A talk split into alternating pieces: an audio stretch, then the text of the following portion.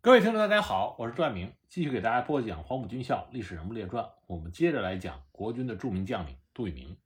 我们上次讲到，杜聿明被任命为中央军第一个装甲兵团的首任团长。那么，中国的装甲部队 是怎么建立的呢？早在北洋军阀会战时期，以张作霖为首的奉系军阀就第一批建立了装甲部队，并且装备了一批法式的雷诺轻型坦克。但是九一八事变的时候，这支来不及撤退的装甲部队大部分被日本关东军俘获。那么日军就以此为基础，组建了伪满洲国的装甲部队。从一九三五年开始，蒋介石的南京国民政府开始组建自己的装甲部队，从英国购进了战车及两栖坦克三十二辆，成立了战车教导营，以系统的培养中国自己的装甲兵。不久呢。随着中德军事合作的不断深入，中央军部队再次购买了克虏伯战车十六辆，意大利 CV 三三超轻型坦克二十辆，而号称装甲兵之父的徐廷瑶负责组建了第一支装甲兵团。那么杜聿明呢，被任命为首任团长。一九三七年八月十三日，八一三淞沪抗战正式打响。十八日，杜聿明率领装甲兵团的部分部队自石家庄南下参战。开启了中国军队历史上首次大规模动用装甲力量战斗的序幕。当时直接参战的装甲部队共有两个连，均装备英国造维克斯系列的轻型坦克，分为六吨和三点五吨两种型号。其中六吨的配备短管四十七毫米炮，而三点五吨的则只配备机枪。虽然这支中国的装甲部队装备的都是轻型坦克。但是与淞沪战场上日军装备的九四式超轻型坦克相比，仍然是占据优势的。但是装甲作战不是仅仅的拼装备就可以的，真正的装甲作战决胜的因素还是在于执行战术的人。那么与积累了一定坦克战经验的日军相比，中国装甲部队的经验尚浅，尤其是与步兵的协同配合方面还缺乏训练。担心之余，当时担任一线指挥的装甲一连连长郭恒建，再三的要求配合作战的王敬久的八十七师，无论如何要紧随其后，随时提供必要的掩护。在场的步兵指挥官满口答应。我们不要忘了，八十七师这是中央军的精锐部队。那么在场的步兵指挥官拍着胸脯说没有问题，只是一个劲儿的催促坦克能够马上出击。因此，尽管这批装甲兵刚刚抵达战场，连最起码的战场侦察和基础检修都没有做，就匆匆地投入了战斗。八月十九日，六辆中国坦克沿着四川北路，轻松地突入了上海杨浦地区的日军阵地，沿途横扫日军的机枪火力点，所向披靡，甚至一度杀到了当时惠山码头附近的日军司令部的周边。那就在这个时候。装甲一连的郭连长在率领坦克单刀直入之后，命令原地待命整顿，可等了整整两个多小时，却没有看到一个友军的步兵跟上来。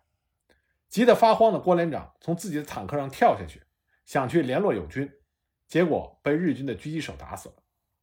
而装甲二连的连长郑少岩不见友军跟上，而又有大批的日军步兵开始集结，所以只好抱定牺牲的决心。带头率部冲入敌阵，用履带碾压越来越多的日军。但毕竟这已经耽误了两个小时，日军已经在阵地上布置好了反坦克炮。一番紧促的射击之后，郑少岩连长连人带车以身殉国，其他的坦克只好选择撤回出发阵地。那么，中国装甲部队首次参战的过程虽然短暂，但却让高层的将领们认识到。装甲部队的确是威力强悍，但必须要强调步坦配合。淞沪会战结束之后，中国军队以苏联援助的一批 T 二十六坦克和装甲车为基础，再次组建了装甲部队，也就是中央军第二百师，仍然由杜聿明任师长。而另外一个中国的装甲部队在淞沪战场上没有取得更大战果的原因，是在于中国装甲部队的炮口威力太小，没有办法摧毁日军的堡垒。日军按照1933年的淞沪停战协定，在上海驻扎了三千多人。那么，这个驻扎的日军呢，就把占领区内的所有建筑都按照战斗要求建设，看似是普通的商铺和宿舍，但墙壁的内部都浇灌了多层的钢筋水泥。张治中手上的火炮只能在上面打出几个小窝窝。张治中当时曾经多次的要求增调大口径火炮，但一直没有送到。不过，在淞沪会战中，杜聿明指挥的战车营虽然伤亡惨重，也没有能够协助步兵攻克日军的堡垒，但成功的击毁了日军十七辆装甲车，并且缴获了日军办事处的旗帜一面，为中国装甲部队画出了一个漂亮的开始符。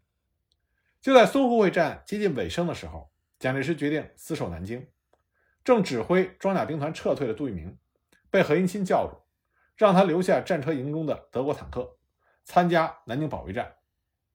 战车营的坦克分别是从德国和英国进口的。德国的坦克性能比较好，比较灵活，但车上只有机枪，没有火炮。英国坦克性能灵活性相对弱，但车上既有机枪又有火炮。更重要的是，有十二辆英国坦克是水陆两用，横渡长江没有问题。熟悉情况的杜聿明建议留下英国坦克，并且强调必要的时候可以横渡长江，开往江北。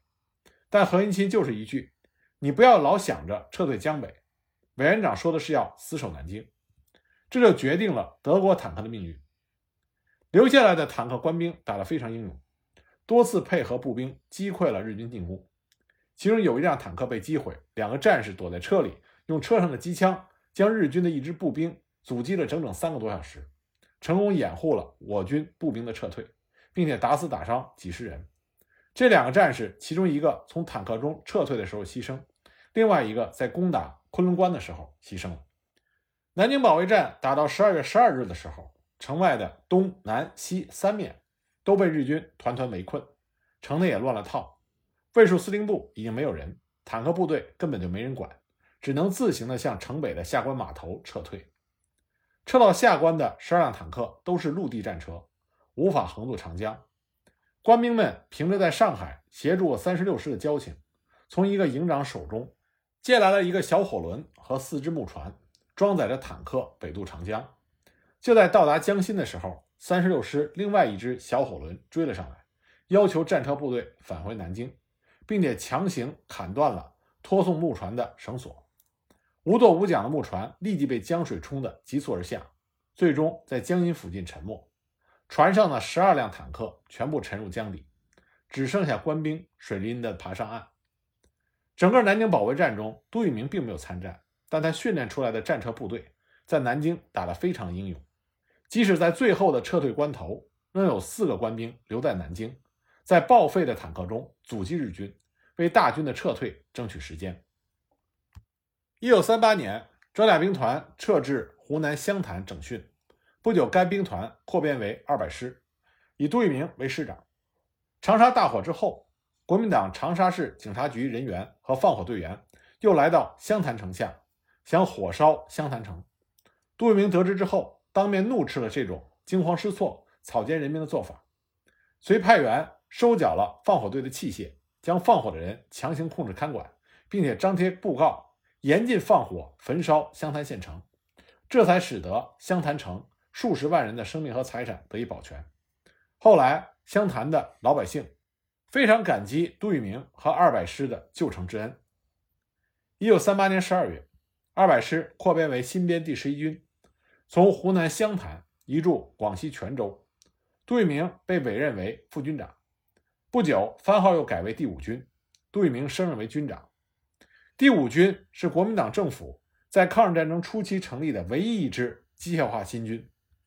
杜聿明提出，操场就是战场，平时多流汗，战时少流血，并且要求新军具有五除：要除骄、除惰、除伪、除欲、除恶；要三习：习精、习诚、习勤。一九三九年夏起，日军集结兵力，准备开辟华南战场。同年十月十七日，日寇在防城、北海登陆，进占钦州。十九日，又突破了小董防线，向南京进击。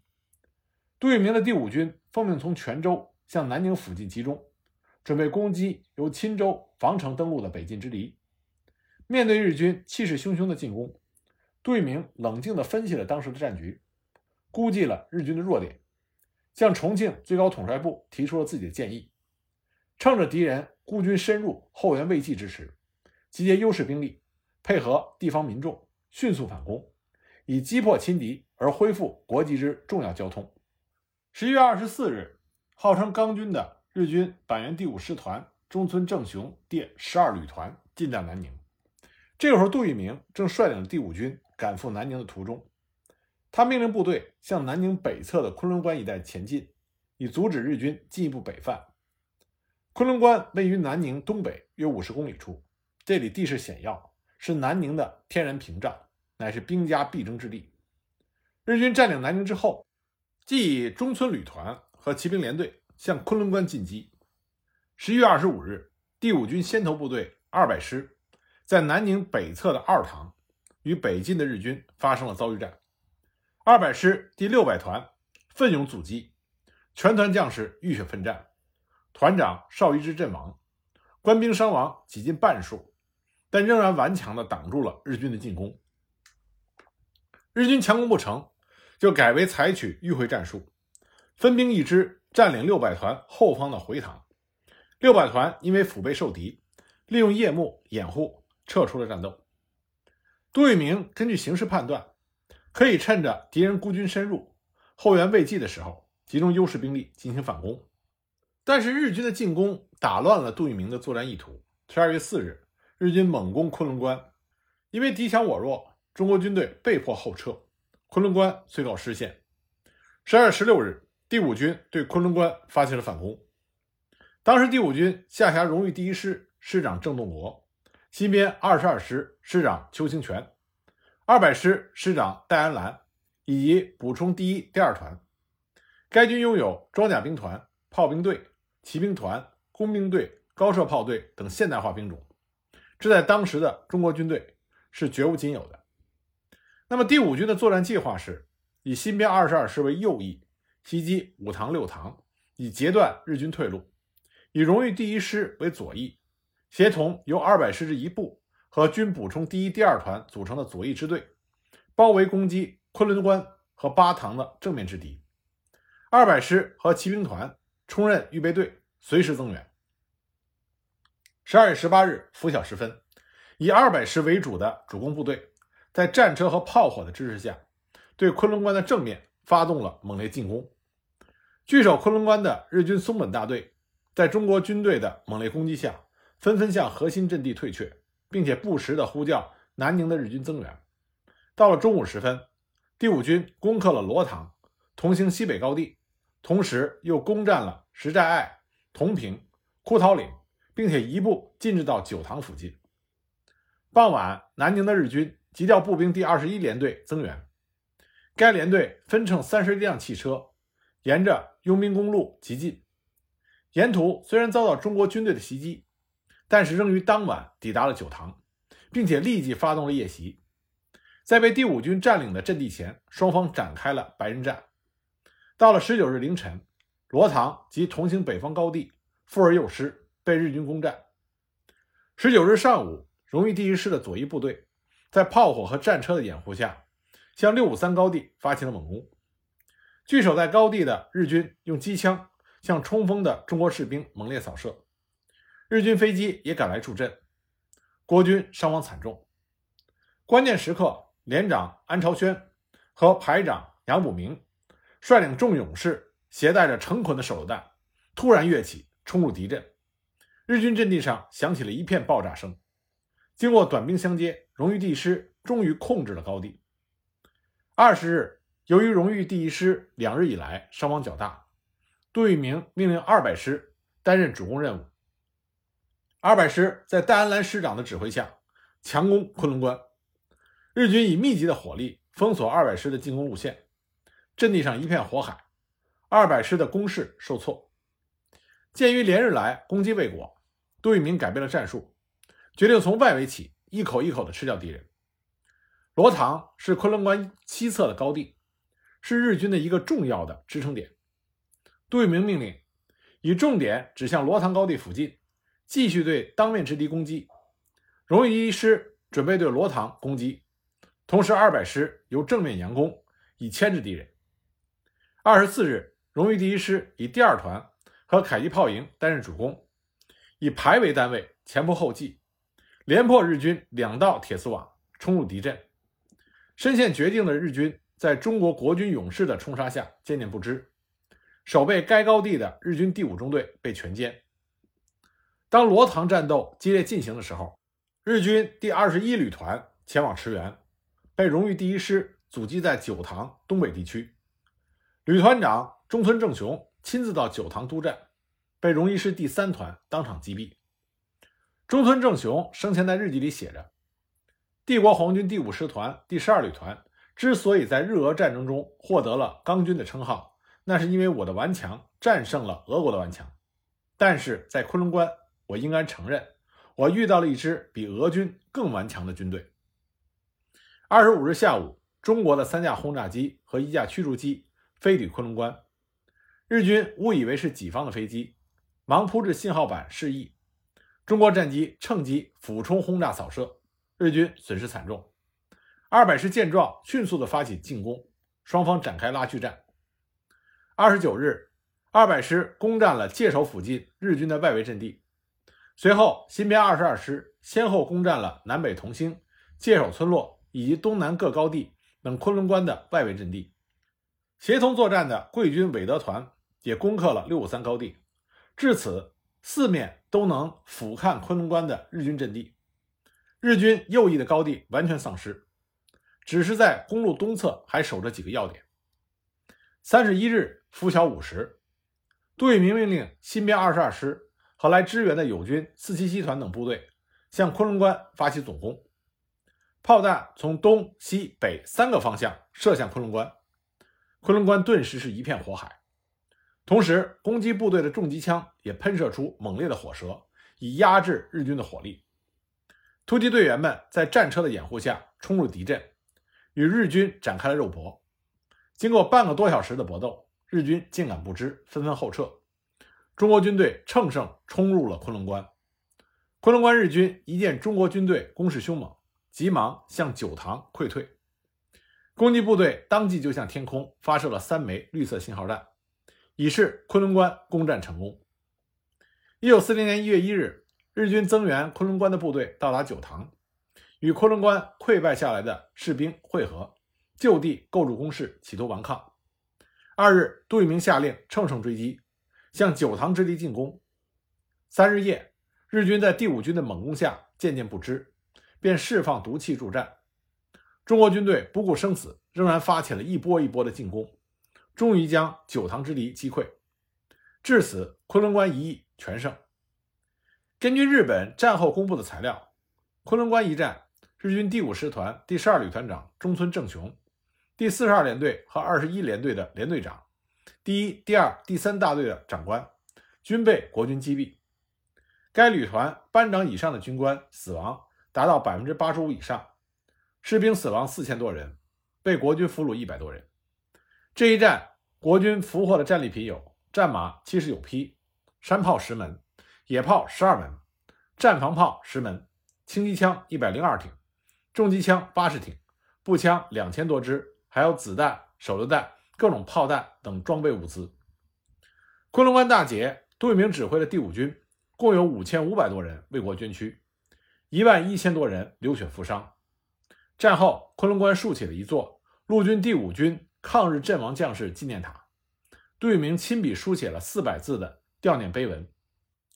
昆仑关大捷使得国人异常的振奋，中外报刊纷纷报道。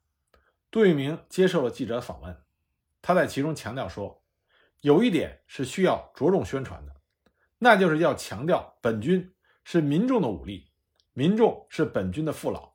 所以诸位要是记载这一次胜利，千万要带一笔，本军的胜利。”其实就是民众的胜利。一九四一年二月，杜聿明作为中缅印马军事考察团成员赴缅甸、印度、马来西亚做军事考察。一九四二年初，日军第十五军范田祥二郎率四个师团分两路向缅甸进攻，中国派出了远征军，杜聿明为第一路副司令长官。中国和英国的军队集结之后，测定了作战计划，分三路南下迎击日军。杜聿明第五军为中路军，于三月九日接替了英缅军在铜鼓的防务。那么第五军首先到达铜鼓接防的就是戴安澜的二百师。那么同一天，仰光失陷。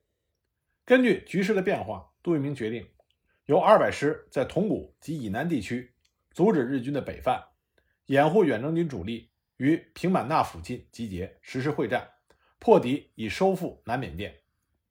二百师受命派出一支部队，在铜鼓以南三十公里处的皮尤河大桥附近埋伏。并且在桥上安放了炸药。三月十九日，日军五十五师团五百多人的搜索部队行至桥的北端，突然一声巨响，皮尤河大桥轰然倒塌。埋伏在大桥两侧的中国机枪手一阵猛扫，日军开始向森林中逃跑。此战，日军官兵伤亡两百多人。完成了皮尤河阻击之后，二百师的伏击部队改撤至铜鼓以南的前沿阵地鄂克温。二十日和二十一日。日军以一个连队副炮六门猛攻鄂克温，日军也轮番的轰炸铜鼓，但是二百师英勇抗击，日军始终没有能够得逞。二十四日，日军在猛攻鄂克温的同时，又以一部向着铜鼓以北八公里的柯永刚机场迂回，当晚机场失守。杜聿明调二百师向着铜鼓集结，全力保卫铜鼓。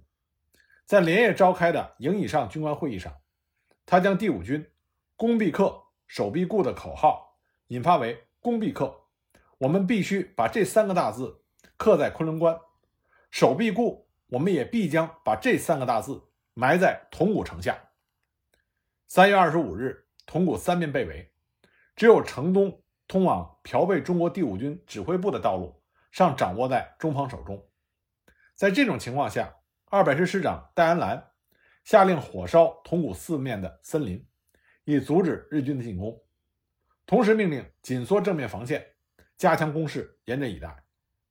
傍晚，日军从城南开始渡河向铜鼓攻击，日军飞机三十多架在铜鼓的上空轮番轰炸，铜鼓的局势十分的严峻。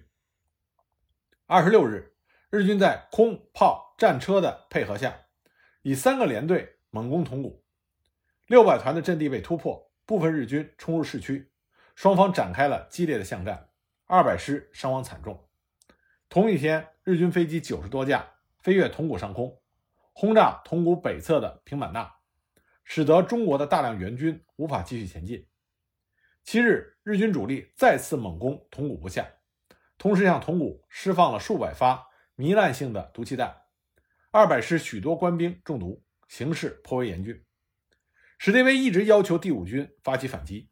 杜聿明只好向蒋介石发出了十万火急电，报告二百师由于得不到援军的配合，不能如期开始攻击，要求准予继续在铜鼓附近攻击敌人。同时，杜聿明一方面打电话给二百师的师长戴安澜，命令他继续死守，等待援军；另外一方面电令新编二十二师立即展开攻击，以解二百师之困。二十七日下午两点多钟，新编二十二师六十五团。在寇永刚附近的一个村庄与日军遭遇，双方展开了激战。黄昏时分，日军在六十五团的攻击之下后撤了几里路，双方形成了对峙局面。二十八日，铜鼓守军继续与日军苦战，双方伤亡非常的惨重。日军曾经化妆成英缅军及土人，赶着牛车暗藏武器，企图蒙混进城。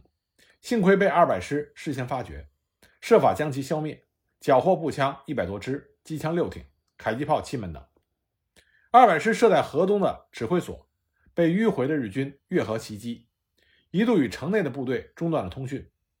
城内步兵指挥官郑廷吉听到桥东战斗激烈，立即派队夹击，将日军压迫于大桥东南对峙，这才恢复了联系。同一天上午八时半，新编二十二师六十五团向位于铜鼓北侧的南阳火车站发起攻击。在战车的掩护下，步兵突破了南阳车站到公路间的日军第一线阵地。这个时候，该团的第二营罗营长发现日军后方炮兵阵地动摇，日军拖着大炮向后撤退。他及时的指挥战车和步兵第四连冲到敌后，摧毁了日军的炮兵阵地，缴获了山炮一门、炮弹二十多发、轻重机枪四挺、冲锋枪和步枪二十多支。二十九日。新编二十二师在战车的掩护下，再次向南阳车站进攻。由于车站的建筑物坚固，地形复杂，战车行动受阻。上午，该师只攻占了车站的外围据点。下午，十九军补充第二团一部在车站的西南面与敌人展开了战斗，一时之间枪声大作。新编二十二师乘势猛攻车站，但仍然没有奏效。这个时候，二百师几近弹尽粮绝，援军又被日军阻击在南阳车站，而日军已经开始向铜鼓的后方包抄，企图围歼二百师。史迪威仍然命令第五军迅速反击。面对日军三个师团的力量，进攻不仅会徒劳无功，而且会损兵折将。杜聿明不忍心看到二百师被日军围歼而全军覆没，因此在二十九日夜，杜聿明不顾史迪威的强烈反对。下令二百师放弃铜鼓，迅速突围。拂晓，二百师在戴安澜的指挥下，神不知鬼不觉地安全渡过西当河，撤至叶法西。当日军又出动飞机和战车发动猛烈进攻，进城之后，才发现铜鼓城已经是一座空城。日军的横田大佐在日记中对铜鼓战役的记载是：“南进以来，未遭受如是之劲敌。”那么，在铜鼓战役之后。杜聿明就遭受了他军事生涯中最大的挫折，他率领第五军想撤回国内，结果兵败野人山，极为悲壮和惨烈。那么，中国远征军在缅甸的失利有一个很重要的原因，就在于史迪威和杜聿明的不和。那么，他们两个人到底有什么样的矛盾？那么，他们俩之间的矛盾到底是因为他们两个个人的原因呢，还是有更大的背景？那么，下一集呢，我再给大家具体的分析。